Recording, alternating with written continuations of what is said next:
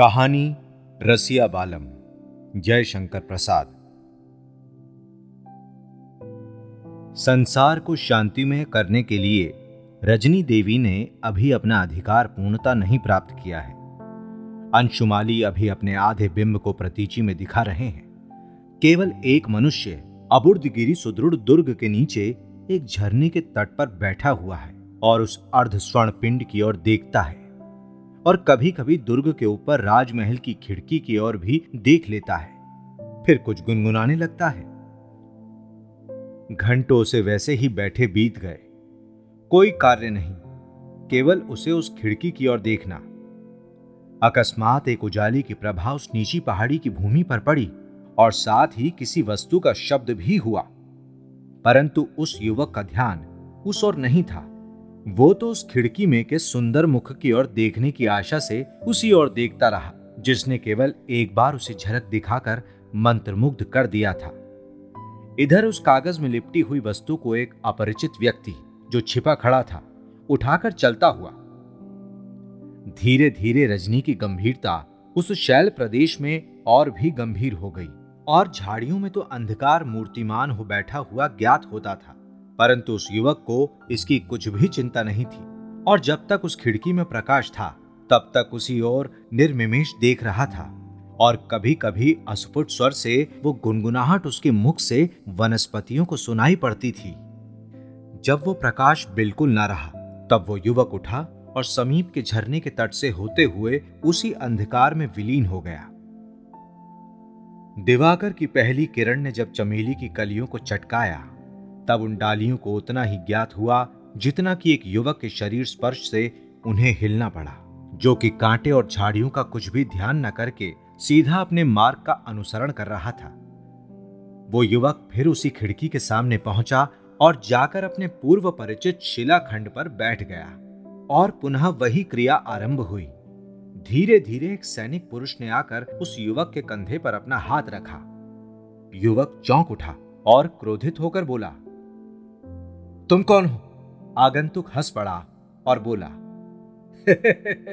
यही तो मेरा भी प्रश्न है कि तुम कौन हो और क्यों इस अंतपुर की खिड़की के सामने बैठे हो और तुम्हारा क्या अभिप्राय है?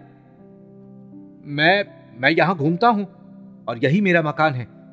मैं जो यहाँ बैठा हूँ मित्र, वो बात यह है कि मेरा एक मित्र इसी प्रकोष्ठ में रहता है। मैं कभी कभी उसका दर्शन पा जाता हूँ। और अपने चित्त को प्रसन्न करता हूँ। पर मित्र, तुम नहीं जानते कि राजकीय अंतपुर है। तुम्हें ऐसे देखकर तुम्हारी क्या दशा हो सकती है? और महाराज, तुम्हें क्या समझेंगे? जो कुछ हो, मेरा कुछ असत अभिप्राय नहीं है। मैं तो केवल सुंदर रूप का दर्शन ही निरंतर चाहता हूँ। और यदि महाराज भी पूछे तो यही कहूँगा। तुम जिसे देखते हो, वो स्वयं राजकुमारी है। और तुम्हें कभी नहीं चाहती। अतएव तुम्हारा ये प्रयास व्यर्थ है। क्या क्या क्या? वो राजकुमारी है? तो चिंता क्या? मुझे तो केवल देखना है। मैं बैठे बैठे देखा करूँगा। पर तुम्हें यह कैसे मालूम कि वो मुझे नहीं चाहती? प्रमाण चाहते हो? तो ये देखो। युवक उस पत्र को लेकर पढ़ता है। उसमें लिखा था, युवक तुम क्यों अपना समय व्यर्थ व्यतीत करते हो? मैं तुमसे कदापि नहीं मिल सकती। क्यों महीनों से यहाँ बैठे बैठे अपना शरीर नष्ट कर रहे हो? मुझे तुम्हारी अवस्था देखकर दया आती है। अतः तुमको सचेत करती हूँ, फिर कभी यहाँ मत बैठना। वही, जिसे तुम देखा करते हो। युवक कुछ देर के लिए स्तंभित हो गया। सैनिक सामने खड़ा था। अकस्मात युवक उठकर खड़ा हो गया। और सैनिक का हाथ पकड़कर बोला, तुम हमारा कुछ उपकार कर सकते हो? यदि करो तो कुछ विशेष परिश्रम ना होगा। कहो, क्या है? यदि हो सकेगा तो अवश्य करूँगा। तत्काल उस युवक ने अपनी उंगली एक पत्थर से कुचल दी और अपने फटे वस्त्र में से एक टुकड़ा फाड़कर तिनका लेकर उसी रक्त में टुकड़े पर कुछ लिखा और उस सैनिक के हाथ में देकर कहा यदि हम ना रहें तो इसको उस निष्ठुर के हाथ में दे देना। बस और कुछ नहीं। इतना कहकर युवक ने पहाड़ी पर से कूदना चाहा, पर सैनिक ने उसे पकड़ लिया और कहा ए रसिया! युवक आवाक हो गया क्योंकि अब पाँच प्रहरी सैनिक के सामने सिर झुकाए खड़े थे और पूर्व सैनिक स्वयं अबुर्दगिरी के महाराज थे। महाराज आगे हुए। और सैनिकों के बीच में रसिया। सब सिंह द्वार की ओर चले। किले के भीतर पहुंचकर रसिया को साथ में लिए हुए महाराज एक प्रकोष्ठ में पहुँचे। महाराज ने प्रहरी को आज्ञा दी कि महारानी और राजकुमारी को बुला लाओ। वो प्रणाम कर चला गया। क्यों बलवंत सिंह? तुमने अपनी ये क्या दशा बना रखी है? रसिया चौंक कर बोला, महाराज महाराज को मेरा नाम कैसे ज्ञात हुआ? बलवंत। मैं बचपन से तुम्हें जानता हूँ और तुम्हारे पूर्व पुरुषों को भी जानता हूँ। रसिया चुप हो गया। इतने में महारानी भी राजकुमारी को साथ लिए हुए वहीं आ गई। महारानी ने प्रणाम कर पूछा, क्या आज्ञा है महाराज? बैठो, कुछ विशेष बात है। सुनो और ध्यान से उत्तर दो। ये युवक जो तुम्हारे सामने बैठा है, एक उत्तम क्षत्रिय कुल का है, और मैं इसे जानता हूँ। ये हमारी राजकुमारी के प्रणय का भिकारी है। मेरी इच्छा है कि इससे उसका ब्याह हो जाए। राजकुमारी जिसने की आते ही युवक को देख लिया था, और जो संकुचित होकर इस समय महारानी के पीछे खड़ी थी, ये सुनकर और भी संकुचित हुई। पर महारानी का मुख क्रोध से लाल हो गया। वो कड़े स्वर में बोली, क्या? आपको खोजते खोजते मेरी कुसुम कुमारी कन्या के लिए यही वर मिला? वाह अच्छा जोड़ मिलाया। कंगाल और उसके लिए निधि, बंदर और उसके गले में हार, भला ये भी कहीं संभव है? आप शीघ्र ही अपने भ्रांति रोग की औषधि कर डालिए। ये भी कैसा परिहास है? चलो बेटी, यहाँ से चलो। नहीं ठहरो और सुनो। यह स्थिर हो चुका है कि राजकुमारी का ब्याह बलवंत से होगा। तुम इसे परिहास मत जानो। अब जो महारानी ने महाराज के मुख की ओर देखा तो वो दृढ़ प्रतिज्ञ दिखाई पड़े। निदान विचलित होकर महारानी ने कहा अच्छा मैं भी प्रस्तुत हो जाऊँगी, पर केवल इसी शर्त पर कि जब ये पुरुष अपने बाहुबल से उस झरने के समीप से नीचे तक एक पहाड़ी रास्ता काट कर बना ले उसी के लिए समय अभी से केवल प्रातःकाल तक का देती हूँ। जब तक कि कुक्कुट का स्वर सुनाई ना पड़े, तब अवश्य मैं राजकुमारी का ब्याह इसी से कर दूँगी। महाराज ने युवक की ओर देखा, जो कि निस्तब्ध बैठा हुआ सुन रहा था। वो उसी क्षण उठा और बोला, मैं प्रस्तुत हूँ, पर कुछ औज़ार और मसाले के लिए थोड़े विष की आवश्यकता है। उसकी आज्ञानुसार सब वस्तुएँ उसे मिल गई। और वो शीघ्रता से उसी झरने की ओर दौड़ा और एक विशाल शिलाखंड पर जाकर बैठ गया और उसे तोड़ने का उद्योग करने लगा, क्योंकि इसी के नीचे एक गुप्त पहाड़ी पथ था।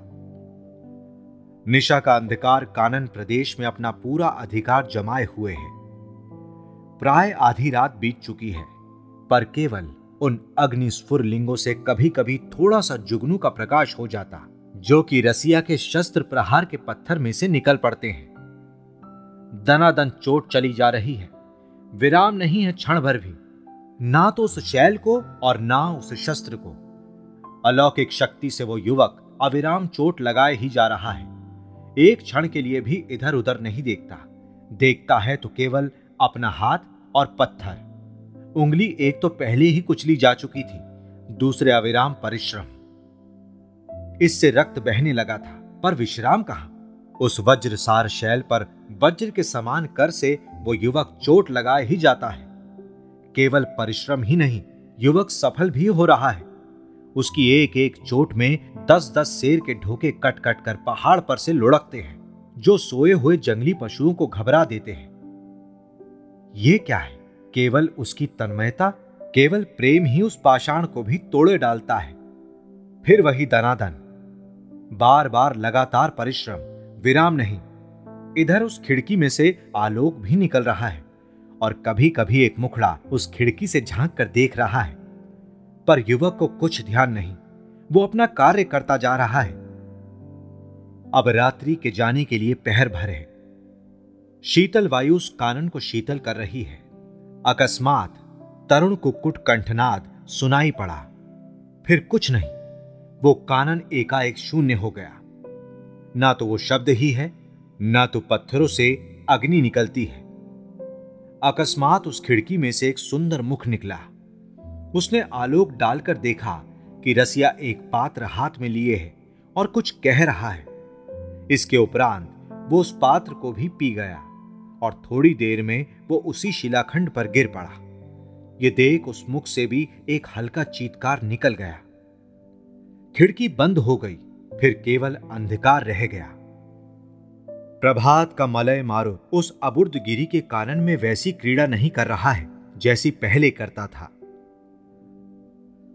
दिवाकर की किरण भी कुछ प्रभात के मिस से मंद और मलिन हो रही है।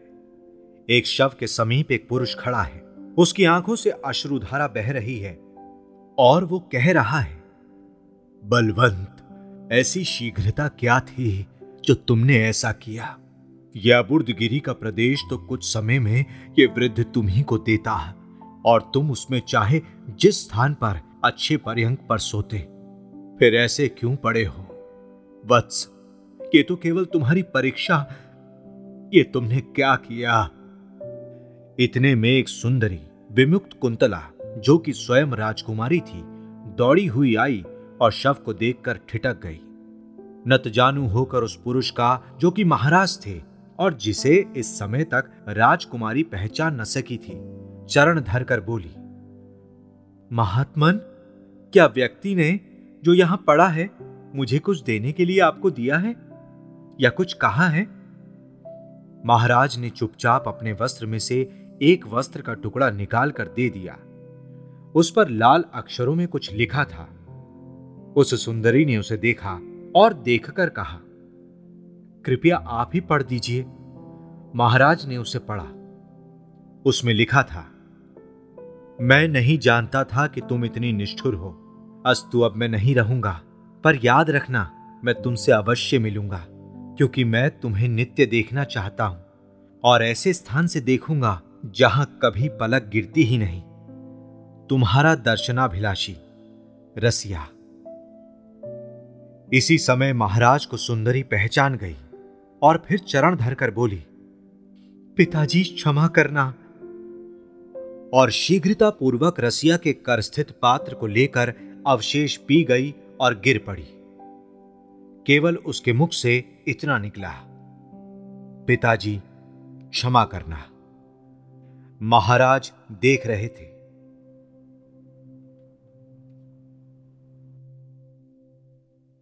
ऐसी ही इंटरेस्टिंग किताबें कुछ बेहतरीन आवाजों में।